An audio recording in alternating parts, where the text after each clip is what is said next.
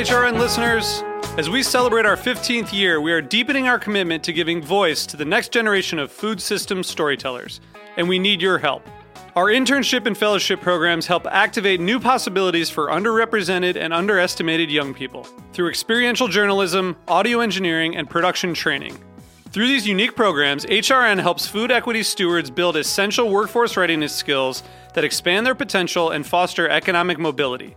Please consider supporting these critical programs. And with a minimum donation, you can be entered to win a dinner for two at an amazing restaurant in one of eight cities and tickets to a concert at a great venue in one of those cities. We have incredible partners across the country who have donated, as they also share our passion for helping to educate the next generation of food systems storytellers. Check out heritageradionetwork.org slash 15 to donate and enter to win today. That's heritageradionetwork.org slash 15 to donate and enter to win today. And make sure you donate before March 31st. Thank you. The following program has been brought to you by Rolling Press, a family run, eco friendly printing company. For more information, visit rollingpress.com. You're listening to Heritage Radio Network, broadcasting live from Bushwick, Brooklyn. If you like this program, visit heritageradionetwork.org for thousands more.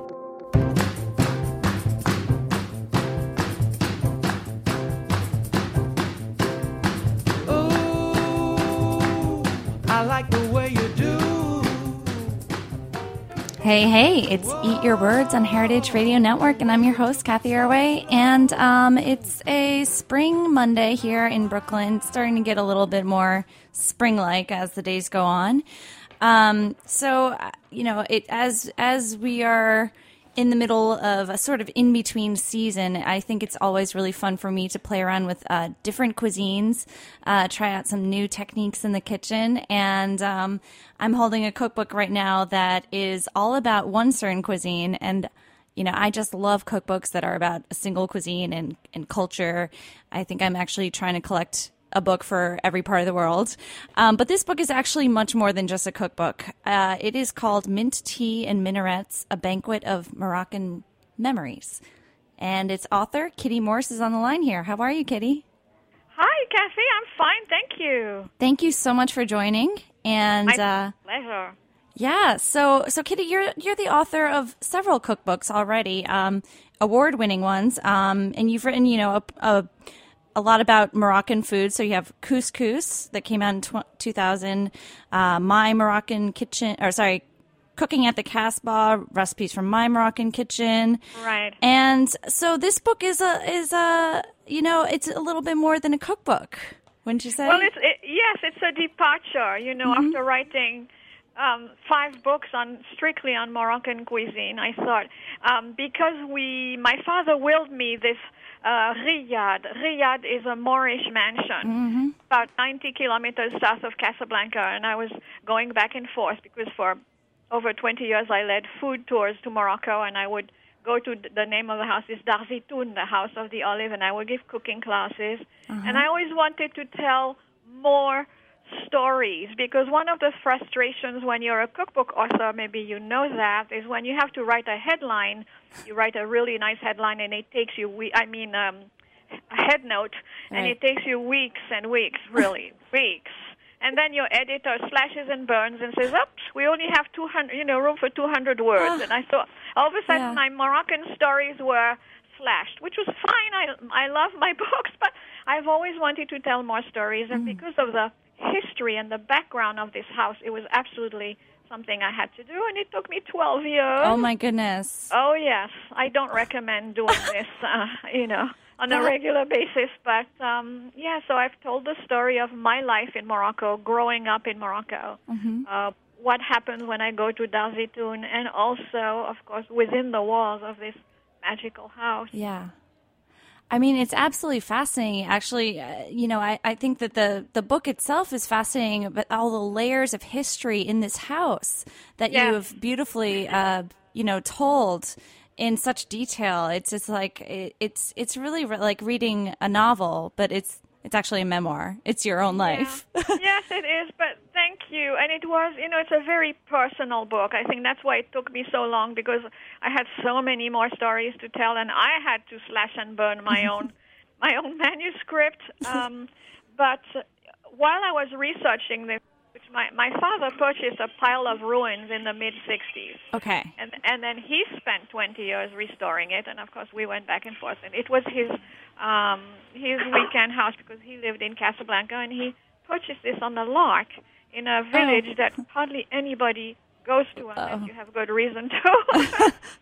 on the banks of Morocco's main river, the Mother of Spring. But while I was researching, I spoke to my neighbors and to previous owners of the house before the 1960s, and I found out that Dar Zitoun was a cooking venue.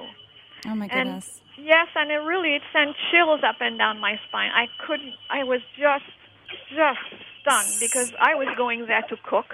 Um, my my father's wife was a fabulous cook. We the book is also about my relationship with Bouchaib, our caretaker slash cook. So we cooked. So we mm-hmm. mm. did at Dar Zitoun. We cooked and we ate and we invited people to cook and eat. So you were having these cooking classes at your father's restored riad, and uh-huh. all the while hadn't yet discovered that this was the place cooking venue, of a, cooking, school. venue for for well, a century or a century and a half before. The owner and uh, probably one of the rebuilders of the house was a rich man from the north of Morocco, from Tétouan, which has uh, quite a different cuisine than the you know Oh. the areas. Right. And the, his wife was homesick for the cuisine of Tétouan, where the cuisine is more Sephardic in nature because of many Sephardic Jews who fled from Spain settled in, in northern Morocco. So there was a slight uh, different flavor. And she would bring in cooks from Tétouan to Azemmour so that they could train the, the, you know, the young women in the village in the art of cooking that she Right. liked. And Right. uh, I mean, I mean, really, in the, that must have been about 1850, 1875. And I mean, I was Oh my just, goodness. yeah, I was uh, anyway. That's the story. That's funny. So, can you tell me what are some of like the differences? Because um, you know, when we think of the the the studying a formal, uh, you know, gastronomical, uh, you know, education, we think of French. Um, you know that that is. yeah. So, so, and I know that um, there is a lot of French influence um, in Morocco. Would you say that that these schools are, are distinctly different in nature of, of you know how they how they run their programs?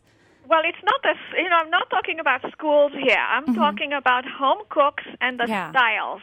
I mean, Morocco, if you can uh, imagine, is very similar in climate and topography to where I live here in Southern California. Okay. So, so there's mountains and there's snow. There's the Sahara where there's sand and you don't get seafood. And then there's 2,000 kilometers of coastline and then the very fertile plains like California. So the produce and the ingredients are very similar. I mean, they're, they're Mediterranean. Perfect. It's just that we combine them in a different way than they do on the other Right, side of the. Mediterranean. Right. But to, to differentiate between the north of Morocco and, let's say, the area around Casablanca, um, as I was saying, in northern Morocco, Tangier, Tétouan, in the Rif area, um, you know, Morocco in for 50 years was a protectorate. Half of it, half of it was French, and half of it was Spanish. And so the town I'm talking about in northern Morocco happened to be in the Spanish area of Morocco before it Okay. became independent in 57. So to Right. give you a background, so um, the dishes in northern Morocco, uh, in addition to having a, a Jewish or a Sephardic Jewish influence from Spain, uh, you know, had used, uh, you know, olive oil and, uh, and paprika in a liberal manner, and the Sephardic Jews were very fond of sweets. So there's um, pastries that are different than the Arab style, which you would find south of the, um, you know, that uh, area. Is that like the Bastilla uh, chicken Well, the Bastilla is uh, the Bastilla is really a specialty from Fez. Oh. Uh, but originally, historically, probably yes, Mm-hmm. might have migrated. Nobody's quite sure about Bastilla Okay. because there's similar dishes even in southern France. And uh, the Bastilla, the sweetness also originated uh, a lot of it in Turkey with those phyllo dough pastries because Oh. the Sephardic Jews migrated from you know all around the Mediterranean after they were they had to leave Spain and before. I mean, in biblical times they were already traveling around the Mediterranean. But that Mm-hmm. style of cooking maybe migrated from the east towards Spain and then down into North Africa. So, but Bastila at this point, it's a s- mixture of sweet shredded chicken and spices like cinnamon and ginger and saffron and um, and uh, sugar and cilantro and parsley and scrambled eggs. I just find it so fascinating. Yeah, when you mentioned the sweet aspects Yeah. and then But in, it, in Morocco now, Bastila is thought of, ah, it's a specialty from Fez, and um, the Fassi, the inhabitants of Fez, feed it or offer it to newlyweds on the night of their wedding to Oh. wish them a life as sweet as a Bastila. Oh, wonderful. So, you know, I, I have a limited, more limited knowledge of Moroccan food than you. No kidding. Um, but, but, you know, I, I see, I see, um, you know, it's really taken off. I see people trying to preserve lemons Ah, and, yes. you know, uh, tinkering around with harissa more, more and more often. And it's, as you just kind of in, uh, you know, suggested or alluded to just now, it is such a richly varied cuisine that it's really hard to say, you know, Moroccan fill in the blank, you know, uh, flavored something. Um, Very so, you're yeah. right. So, Right. um, Uh, sorry. oh, no problem. So I think that this book is also a really great primer in a lot of uh, classic dishes. And I was just wondering how you chose some of these, uh, you know, the couscous with turkey and Oh, my, that's good. and you also have a preserved lemon recipe. And I love the vegetables. There's a salad of Belgian endives and um, uh, harissa and harira, that uh, bean Yeah. stew. Um, so, yeah, tell me a little bit more about, and, and I know you've probably been cooking these in your c- cooking classes, but I do. Actually, Mm-hmm. funnily enough, I have been teaching people how to preserve lemons since the late 70s. okay. But it was completely unknown at that time, as Uh-huh. was couscous, really. But preserved lemons is quintessentially Moroccan. And if you don't Yeah. make your own, go home, make them right now, because there's really no, no good commercial source. Okay. And I have I have to stress that because many lemons that I see floating in jars of water, they're not preserved. They're just lemons floating in jars of water. I, I get on my high horse. Sorry. Absolutely. Please do. but um, yeah, they're, they're decorative items, and Mm-hmm. so. But the recipes, I, the recipe that I give in all my books really is from my great aunt who taught me. She uh, lived in Algeria and Morocco, and she was my mentor. So Mm-hmm. I preserve lemons only in salt. And in Morocco, traditionally, you do not add flavorings. I mean, of course, you can, but adding the chili peppers and the uh, laurier, the laurier, the bay leaf, and you know, thank, that, that's really more Algerian. Uh, But if you follow my method, which is lemon and salt, the only ingredient you really need is patience. Preserve those lemons. You have to wait four weeks, It's otherwise like- they're not preserved. Right. Anyway, I'm I, I'm done. I won't say anything. No, I, Um, I that's thank you so much for clarifying because I, I you know it's it's like salt cured lemons, like a dry cure rather than a wet brine of some sort, right? That's right. That's right. It's really a salt cure because when you end up with the liquid, it's a, it has to turn into a salted syrup. Uh. it's a ja- it's a jam. It's just preserved in salt. And so when you use it, of course you use the pulp and you use the rind. Mm-hmm. And I give in my books I give recipes for A, B, and C, and also the syrup. There's no reason to throw anything out. Mm-hmm. So it's so easy. And here, of course, I'm so fortunate. I have a lemon tree in my backyard. But Oh. how how did I pick my recipes? Um, it was hard because first of all, many Moroccan recipes are classics. You know, Okay. you some tagines are you. It's a classic dish. There's a history behind it, like the uh, the the tagine tfaya with a sweet onion, caramelized um, almonds and cinnamon and ginger, and that kind of topping you use in celebrations. Okay. Um, the tagine, the classic, is a tagine of chicken, olives, and preserved lemons and yum. artichoke hearts. It's, I mean, so wherever you go in Morocco, you have a version of that. So what I do in my book is act- actually I have updated without forsaking the the flavors. I mean, I use less fat, for example. I will tell you to use chicken thighs because I think they have more flavor than chicken breasts or a whole chicken or you know, and you can use frozen artichokes. That's fine. You don't find here, I don't anyway. Uh, very common, the tiny little cocktail artichokes. But so I give you a way to um, make the recipe taste really good using the ingredients you have basically in your supermarket. Wonderful. And uh, but the couscous with turkey, that's a novelty for me, and I really wanted to put it in this book because usually couscous you make with lamb or beef. right. Um, I thought that was interesting. Yeah, but uh, I live, well, in Dar Zitoun is located in one of Morocco's most agricultural areas, the Doukala. And the Doukala is famous for its turkeys. Oh, okay. So in the book, I tell you I did. I went to visit a turkey farmer, and she had a turkey ready, and she made me her turkey couscous, and I swooned because I had never thought of using turkey in couscous, you know. so that's how that's from a farmer in the Doukala. Uh, the endive salad you mentioned, because I give I give also recipes from my family and my grand my mother's French. My grandmother was French, uh, my maternal grandmother, and so we used to go every 31st of December for the uh, Réveillon. I forget the name in English. I'm sorry. Oh. New Year's New Year's Eve. Okay. I, have I have Moments, senior moments. No Um, worries. So, but endive you find in Casablanca, you find all over Morocco because, as you said, there is a slight French influence, not much. Okay. But but the greens and the endive would be, and so the endive, you go to the marché and you buy your endives.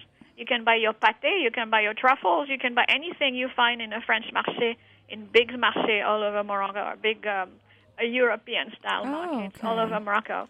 Um, you know, mushrooms, we get chanterelle, we get, I mean, anything you can imagine in a farmer's market here, you will find in Casablanca, Marrakesh, and Fez in the big cities. Well, it looks Um, beautiful, and it, it sounds like you've really honed and fine tuned some of the recipes that you've been you've been cooking over a while. Maybe I have. Yeah. I- thank so you. in this Yes, collection.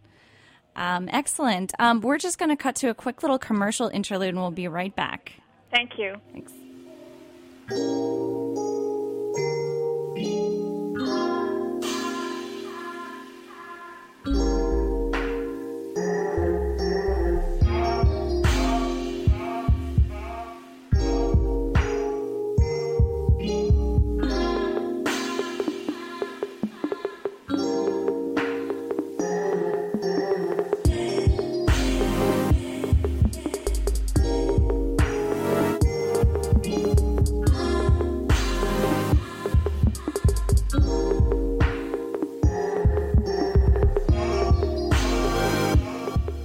Today's program was brought to you by Rolling Press.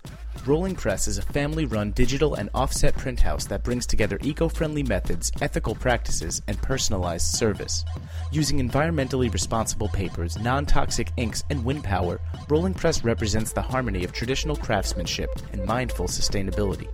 Rolling Press offers advice on reducing paper waste and energy consumption, helping you save money and minimize your carbon footprint. For more information, visit rollingpress.com. All right, we're back chatting more with Kitty Morse, the author of Mint Tea and Minarets. I should also note that this book has already uh, received an award in 2013 um, for Gourmand World Cookbook Awards, and it was a finalist in the San Diego Book Awards as well. Um, so, Kitty, we were just talking a little bit about some some classic dishes, uh, preserved lemon and other ingredients, but the title. Uh, dish. or It's not really a dish; it's a drink. Um, Yes, is mint yes. tea. And I okay, so I I confess I have been to Morocco for a couple weeks, and. I of course noticed that mint tea is the first thing that that people give you to show hospitality. And um, it's it's not like your dried mint tea; it's like a fresh sprigs in Yeah. tea.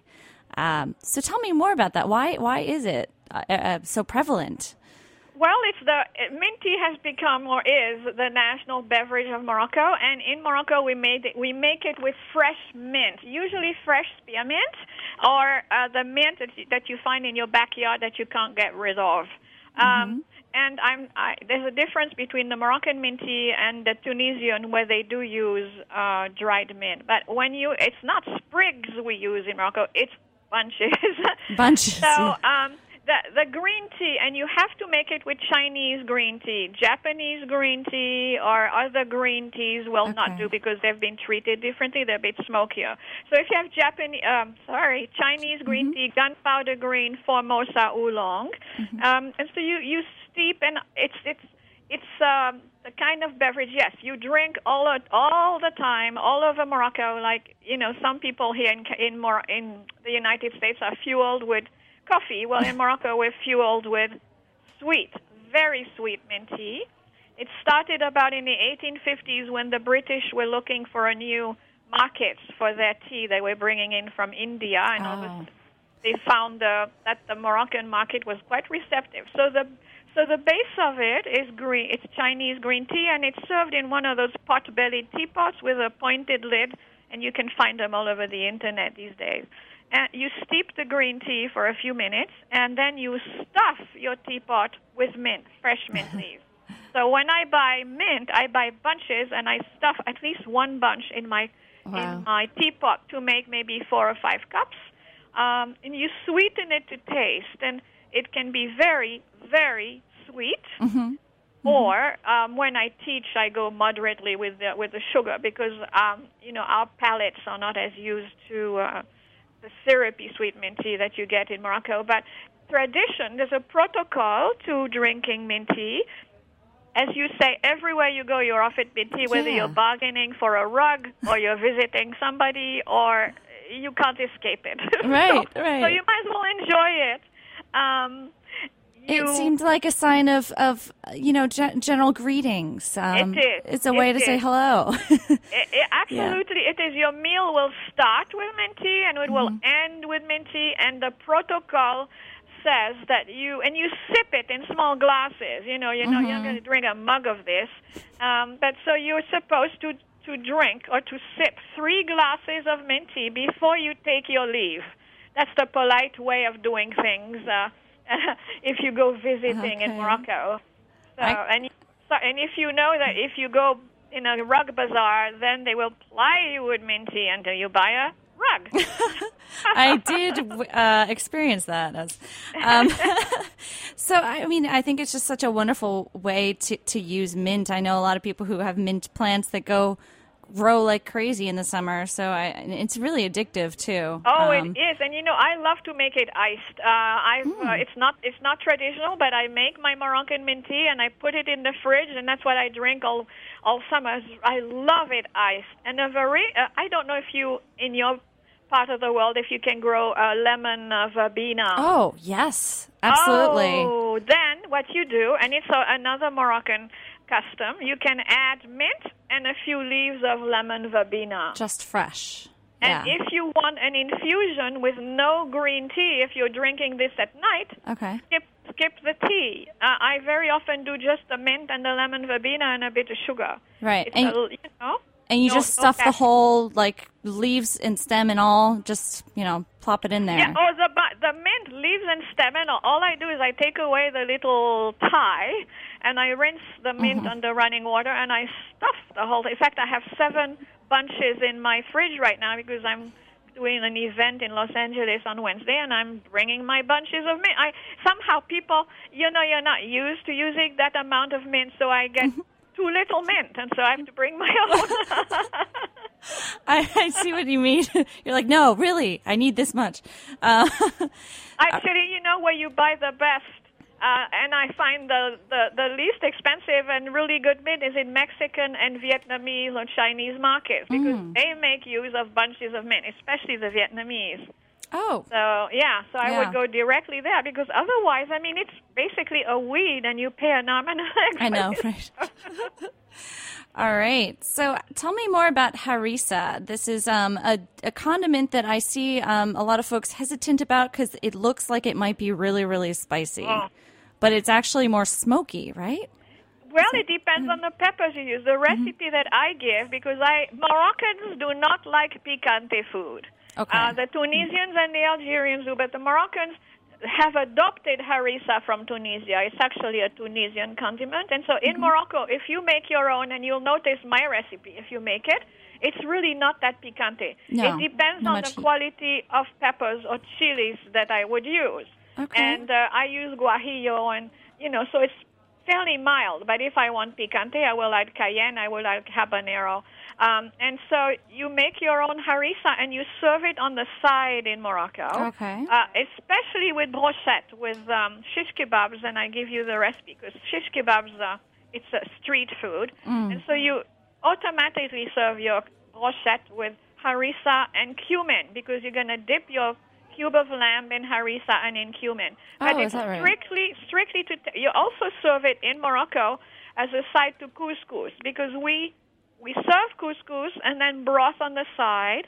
My grandfather always had his broth on the side, and you add the harissa to the broth, and then you put that on top of your couscous. Oh, nice little like a sauce or dipping. Yeah, like a sauce. yeah. And so, you know, really it depends. Uh, it's up to you. It's up to your palate. So it, it's quite common. I've, I see it a lot now. There's a lot of chefs using Yeah. harissa. Well, it's Yeah. such a bright and beautiful, uh, rich color, and um, it it's just has a lot of depth of, of flavor. And um, it, you know, whereas you you might expect just heat, it's a it's a lot more than that. It's a lot more because Moroccan, and I have to say, I'm, I'm always because I've written a, book on North African food as well, and Tunisian and Algerian is very good, but Moroccan I think is more subtle because Yeah. to a Moroccan's palate, what's important is the blend of spices. So when you cook in the same dish, you have beef or lamb or chicken with ginger and cinnamon and paprika and salt and pepper and cilantro, and you have to and saffron. Gosh, I'm not for like a saffron Uh huh. um, you you the the art of making the dish is to make sure that you can you can taste the palette of flavor. So you don't want to add heat to this because you won't get the palette of flavors. And Right. that's what Moroccan cooking is all about. Wow, it it is a really really varied blend sometimes, and uh, I really appreciate that. Um, so tell me, uh, we only have a couple minutes left, but um, what else might you be working on now that you've written this twelve year project uh, memoir, uh, aside from teaching as usual? Well, I'm having fun. I'm promoting the book and I give presentations of Moroccan cuisine and culture. But funnily enough, about a week ago, I signed a new contract. I am I am doing a second edition of a book on edible flowers. Oh, wonderful! So oh, I'm actually now working on, uh, you know, munching my way to my friends' gardens and various places. I can't wait for that. That's that's yeah, a topic. It's a sweet. It's a gift book, and it's very pretty. And I'm, you know, making sure every recipe works, and uh, so that's what I'm testing at the moment. But you know, when I want when I want comfort food, I go directly to Moroccan Right. food. Oh, very cool. I can't wait to keep posted on that project as well. Thank you but, very um, much. Yeah, Thank thank you. you so Well, much you- for your time. it's it's been you know it's been great fun, and please keep in touch. Absolutely. And uh, everyone can check out Mint Tea and Minarets out from La Caravane Books. Yes, and they're all on my website, um, kittymorse.com. All my books are on my website, and so are recipes and my forthcoming appearances. And, uh, And up- yeah, events. I try and keep that up. All right, great. Thank you so much for your time. And thanks, everyone at Heritage. We'll see you next week on Eat Your Words. Thank you, Cathy. Thanks. Bye bye. Thanks for listening to this program on heritageradionetwork.org. You can find all of our archived programs on our website or as podcasts in the iTunes Store by searching Heritage Radio Network. You can like us on Facebook and follow us on Twitter at heritage underscore radio. You can email us questions at any time at info at heritageradionetwork.org. Heritage Radio Network is a nonprofit organization. To donate and become a member, visit our website today. Thanks for listening.